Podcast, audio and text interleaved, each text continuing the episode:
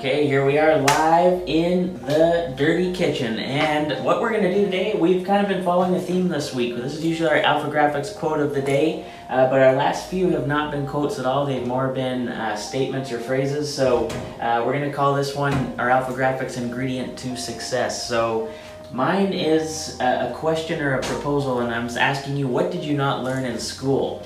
Uh, that could be very valuable. And here's where I'm going with this. So I was I was thinking today about how when you were in school, your teachers sat you down in a desk. They told you to keep your hands to yourself.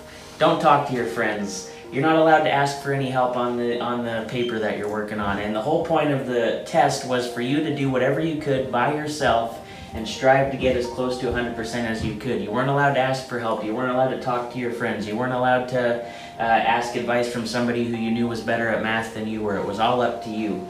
Uh, but when you transfer into the real world, is that really the case with anything in life? Or is it really that you need to go around and start to inquire it with other people that have those skills you don't have? People that are complementary to what you're not good at, but they are. Uh, so maybe in your subconscious, you might be dealing with something right now where you're stuck and you're thinking, man, what can I do? What do I need to do? But really, all you need to do is start asking others for help around you. And it's sort more of this thing where people like to go lone wolf. But if you really think about how people get successful, it's by not only helping others, but asking for help themselves. Sometimes, like we said yesterday, you gotta leave your ego at the door. It's not that big of a deal to go ask for somebody that has a little more knowledge than you, a little more information in an area to help you achieve what you're going after and get those projects done in an efficient and the best way possible. Uh, so think about that today. If there's something that you're stuck on, don't be afraid to ask your friend, ask your colleague for help. Go out and look. It's a big world. If there's nobody that you can talk to, grab a book, go on YouTube, get Google search going, and uh, kind of forget what you learned in school where everything has to be done on your own. Go ahead and start asking others for help every once in a while. So that's going to be our ingredient to success from the Dirty Kitchen today.